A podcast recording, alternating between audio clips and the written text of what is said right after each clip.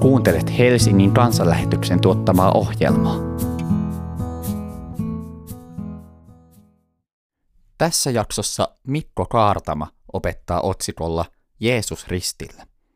Opetus on äänetetty Filia Saarnaksi 3. tammikuuta 2021. Olen Mikko Kaartama, 35-vuotias yhden vaimon aviomies, kahden lapsen isä ja pienen kylän kasvatti. Ja nyt luen Johanneksen evankeliumista luvusta 19, 28-37, kun Jeesus kuolee. Pilatus oli kirjoittanut taulun, joka kiinnitettiin ristiin. Siinä oli sanat Jeesus, nasaretilainen, juutalaisten kuningas. Monet juutalaiset lukivat kirjoituksen, sillä paikka, missä Jeesus ristinnaulittiin, oli lähellä kaupunkia. Teksti oli kirjoitettu hebreaksi, latinaksi ja kreikaksi. Ja juutalaisten ylipapit sanovat Pilatukselle, älä kirjoita juutalaisten kuningas. Kirjoita, että hän on sanonut, minä olen juutalaisten kuningas. Mutta Pilatus vastasi, minkä kirjoitin, sen kirjoitin. Ristiin naulittuaan Jeesuksen sotilaat ottivat hänen vaatteensa ja jakoivat ne neljään osaan, kullekin sotilaalle osansa. He ottivat myös paidan, mutta kun se oli saumaton ylhäältä alas samaa kudosta, he sanoivat toisilleen, ei revitä sitä. Heitetään arpaa, kuka sen saa. Näin kävi toteen tämä kirjoituksen sana – he jakavat keskenään vaatteeni ja heittävät puvustani arpaa. Juuri näin sotilaat tekivät. Jeesuksen ristin luona seisoivat hänen äitinsä ja tämän sisar sekä Maria Kloopaksen vaimo ja Magdalan Maria. Kun Jeesus näki, että hänen äitinsä ja rakkaan opetuslapsensa seisoivat siinä, hän sanoi äidilleen, nainen, tämä on poikasi. Sitten hän sanoi opetuslapselle, tämä on äitisi. Siitä hetkestä lähtien opetuslapsi piti huolta Jeesuksen äidistä. Ja Jeesus tiesi, että kaikki oli nyt saatettu päätökseen. Jotta kirjoitus kävisi kaikessa toteen, hän sanoi, minun on jano. Siellä oli astia täynnä hapanviiniä. Sotilaat kastoivat siihen sienen ja nostivat sen isoppiruuan päässä Jeesuksen huulille. Jeesus joi viinin ja sanoi, se on täytetty. Hän kallisti päänsä ja antoi henkensä. Silloin oli valmistuspäivä ja alkava sapatti oli erityisen suuri juhla. Jotta ruumiit eivät jäisi sapatiksi ristille, juutalaiset pyysivät Pilatukselta että ristiin naulituolta lyötäisiin säärilyt poikki ja heidät otettaisiin alas. Niinpä sotilaat katkaisivat sääriluut niiltä miehiltä, jotka oli ristiinnaulittu Jeesuksen kanssa, ensin toiselta ja sitten toiselta. Jeesuksen luo tultuaan he huomasivat hänen jo kuolleen, eivätkä siksi katkaisseet hänen sääriluitaan. Yksi sotilaista kuitenkin työsi keihään hänen kylkeensä ja haavoista vuoti heti verta ja vettä. Se, joka tämän näki, on todistanut siitä, että tekin uskoisitte. Hänen todistuksensa on luotettava ja hän tietää puhuvansa totta. Ja näin tapahtui, jotta toteutuisi kirjoituksen sana, häneltä ei saa rikkoa ainoatakaan luuta. Toisessa kirjoituksessa taas sanotaan, he katsovat häneen, jonka ovat lävistäneet. Aamen. No mä oon itse oppinut, että puhujan täytyy ensimmäiseksi tietää, kenelle hän puhuu. Ja mun oma oletusarvo on se, että tämän Filiasaarnan kuuntelijat ovat pitkän linjan kristittyjä. Niinpä mun tarkoitus ei ole evankelioida jo vuosikausia tai jopa vuosikymmeniä uskossa olleita – ja tarkoitus ei myöskään ole pitää esitelmää. Mun tarkoitus on saada aikaan muutosta kuulijoiden elämässä ja asenteissa ja ajattelussa. Eli tällaisella kortilla nyt pelataan. Asia, mihin keskityn, alkaa siitä, mitä luki Jeesuksen ristissä. Juutalaisten kuningas. Ja se oli vielä kaiken lisäksi kolmella kielellä, hebreaksi, latinaksi ja kreikaksi. Ja tämä kaikki on tärkeää. Paavali kirjoitti Rooman seurakunnalle, että minä en häpeä evankeliumia, sillä se on Jumalan voima ja se tuo pelastuksen kaikille, jotka sen uskovat, ensin juutalaisille ja sitten myös kreikkalaisille. Ja yhtä lailla vanha Simeon totesi vastasyntyneestä Jeesuksesta Marjalle ja Joosefille, että nyt minun silmäni ovat nähneet pelastuksen, jonka olet kaikille kansoille valmistanut. Valo, joka koittaa pakanakansoille, kirkkauden, joka loistaa kansallesi Israelille.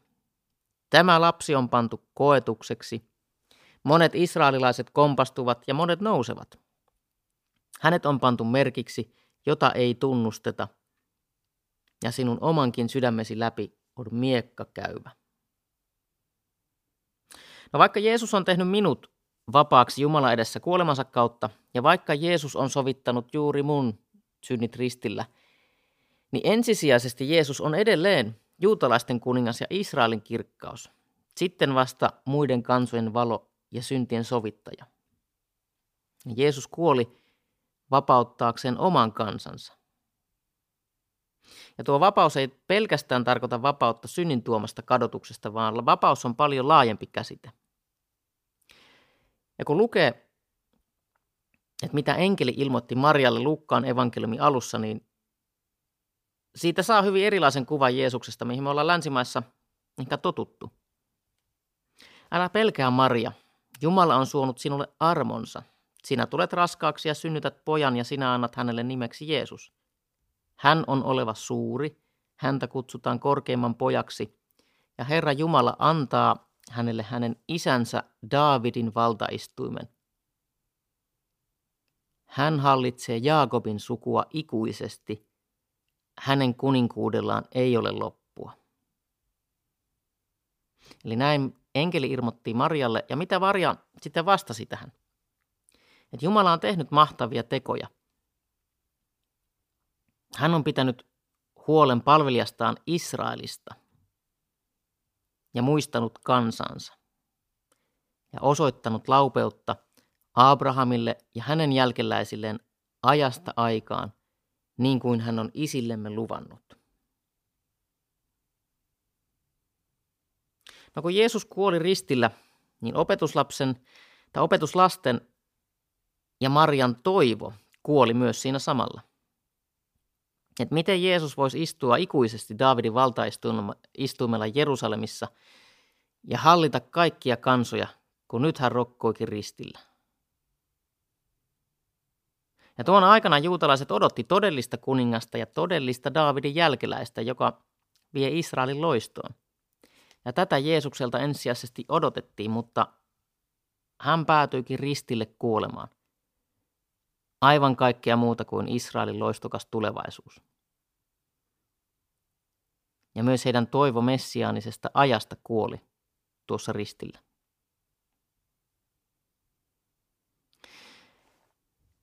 Ja siksi vanha Simeon profetoi jo Jeesuksen syntymä yhteydessä, että hänet on pantu merkiksi, jota ei tunnusteta ja monet israelilaiset kompastuvat.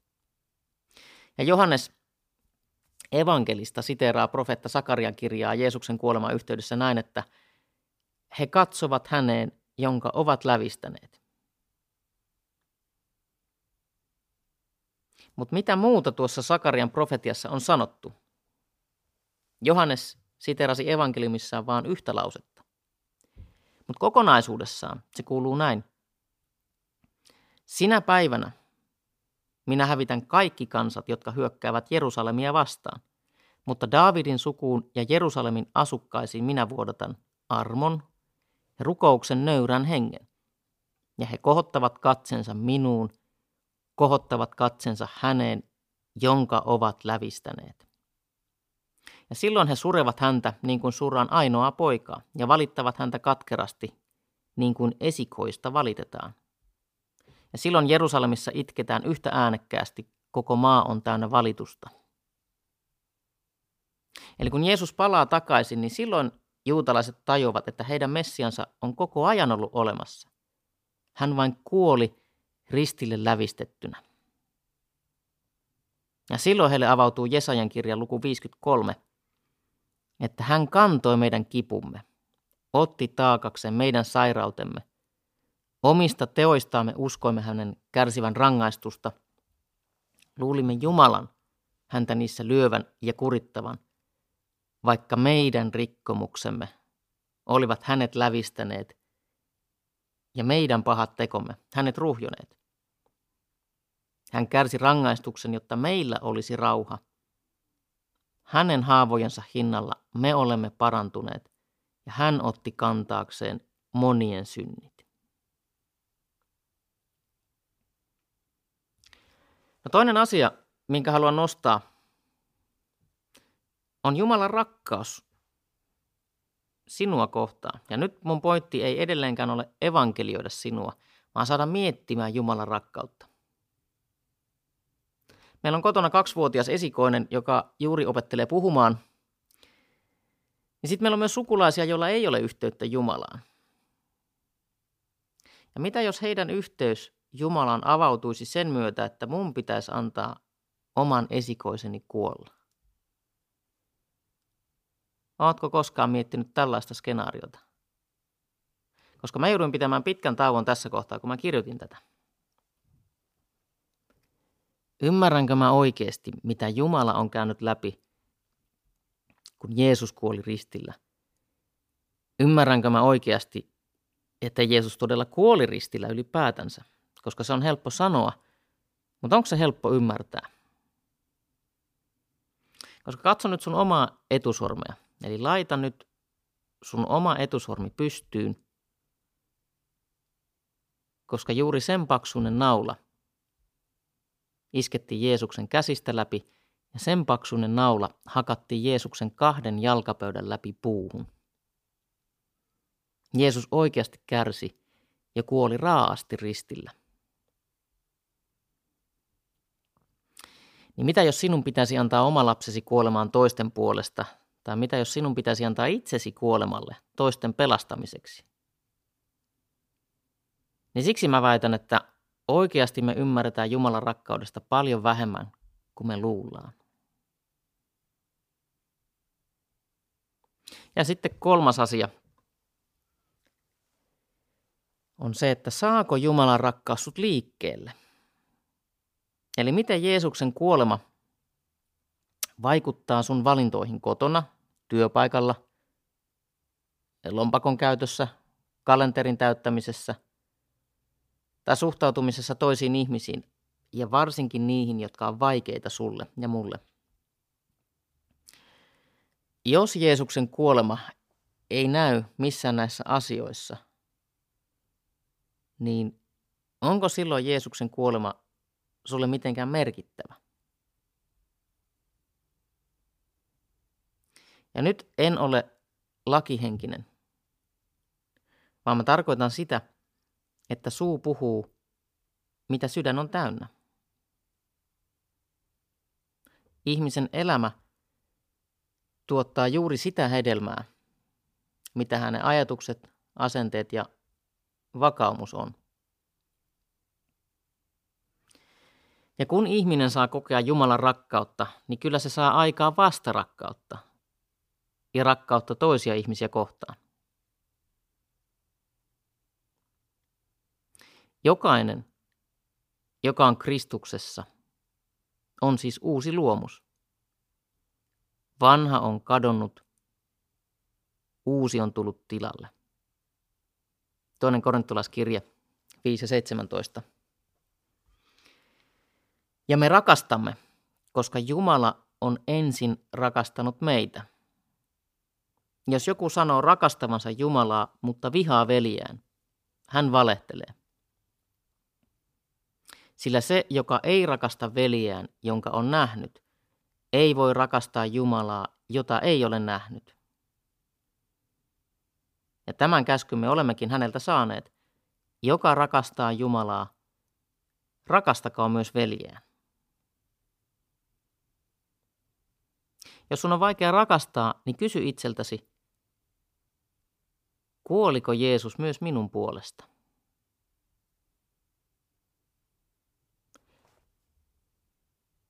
Pilatus oli kirjoittanut taulun, joka kiinnitettiin ristiin. Siinä oli sanat, Jeesus Nasaretilainen, juutalaisten kuningas. Monet juutalaiset lukivat kirjoituksen, sillä paikka, missä Jeesus ristinnaulittiin, oli lähellä kaupunkia. Teksti oli kirjoitettu hebreaksi, latinaksi ja kreikaksi. Juutalaisten ylipapit sanoivat Pilatukselle, älä kirjoita juutalaisten kuningas, kirjoita, että hän on sanonut, minä olen juutalaisten kuningas. No Pilatus vastasi, minkä kirjoitin, sen kirjoitin. Ristiin naulittuaan Jeesuksen sotilaat ottivat hänen vaatteensa ja jakoivat ne neljään osaan, kullekin sotilaalle osansa. He ottivat myös paidan, mutta se oli saumaton, ylhäältä alas samaa kudosta, ja he sanoivat toisilleen, ei revitä sitä, heitetään sitä arpaa, kuka sen saa. Näin kävi toteen tämä kirjoituksen sana. He jakavat keskenään vaatteeni ja heittävät puvustani arpaa. Juuri näin sotilaat tekivät. Ja Jeesuksen ristin luona seisoivat hänen äitinsä ja tämän sisar sekä Maria, Kloopaksen vaimo ja Magdala Maria. Kun Jeesus näki, että hänen äitinsä ja rakkaan opetuslapsensa seisoivat siinä, hän sanoi äidilleen, nainen, tämä on poikasi. Ja sitten hän sanoi opetuslapselle, tämä on äitisi. Siitä hetkestä lähtien opetuslapsi piti huolta Jeesuksen äidistä, ja Jeesus tiesi, että kaikki oli nyt saatettu päätökseen. Ja jotta kirjoitus kävisi kaikessa toteen, hän sanoi, minun on jano. Siellä oli astia täynnä hapanviiniä. Sotilaat kastoivat siihen sienen ja nostivat sen isoppiruon päässä Jeesuksen huulille. Jeesus joi viinin ja sanoi, se on täytetty. Hän kallisti päänsä ja antoi henkensä. No silloin oli valmistuspäivä ja alkava sapatti oli erityisen suuri juhla. Jotta ruumiit eivät jäisi sapatiksi ristille, juutalaiset pyysivät pilatukselta, että ristiin naulitulta lyötäisiin sääriluut poikki ja heidät otettaisiin alas. Niinpä sotilaat katkaisivat sääriluut niiltä miehiltä, jotka oli ristiinnaulittu Jeesuksen kanssa, ensin toiselta ja sitten toiselta. Jeesuksen luot tultuaan he huomasivat hänen jo kuolleen, eivätkä siksi katkaisseet hänen sääriluitaan. Yksi sotilaista kuitenkin työnsi keihään hänen kylkeensä, ja haavoista vuoti heti verta ja vettä. Se, joka tämän näki, on todistanut siitä, jotta tekin uskoisitte. Ja hänen todistuksensa on luotettava ja hän tietää puhuvansa totta. Näin tapahtui, jotta toteutuisi kirjoituksen sana, häneltä ei saa rikkoa ainoatakaan luuta. Toisessa kirjoituksessa taas sanotaan, he katsovat häneen, jonka ovat lävistäneet. Aamen. Ohjelman sinulle tarjosi Helsingin evankeisuterilainen kansanlähetys. Viljamessu on sunnuntaisin kello 16 Alppikodilla, Karjalan ratu 2a. Katso lisää osoitteesta kansanlähetys.fi kautta Helsinki. Kiitos, että kuuntelit ja tervetuloa mukaan!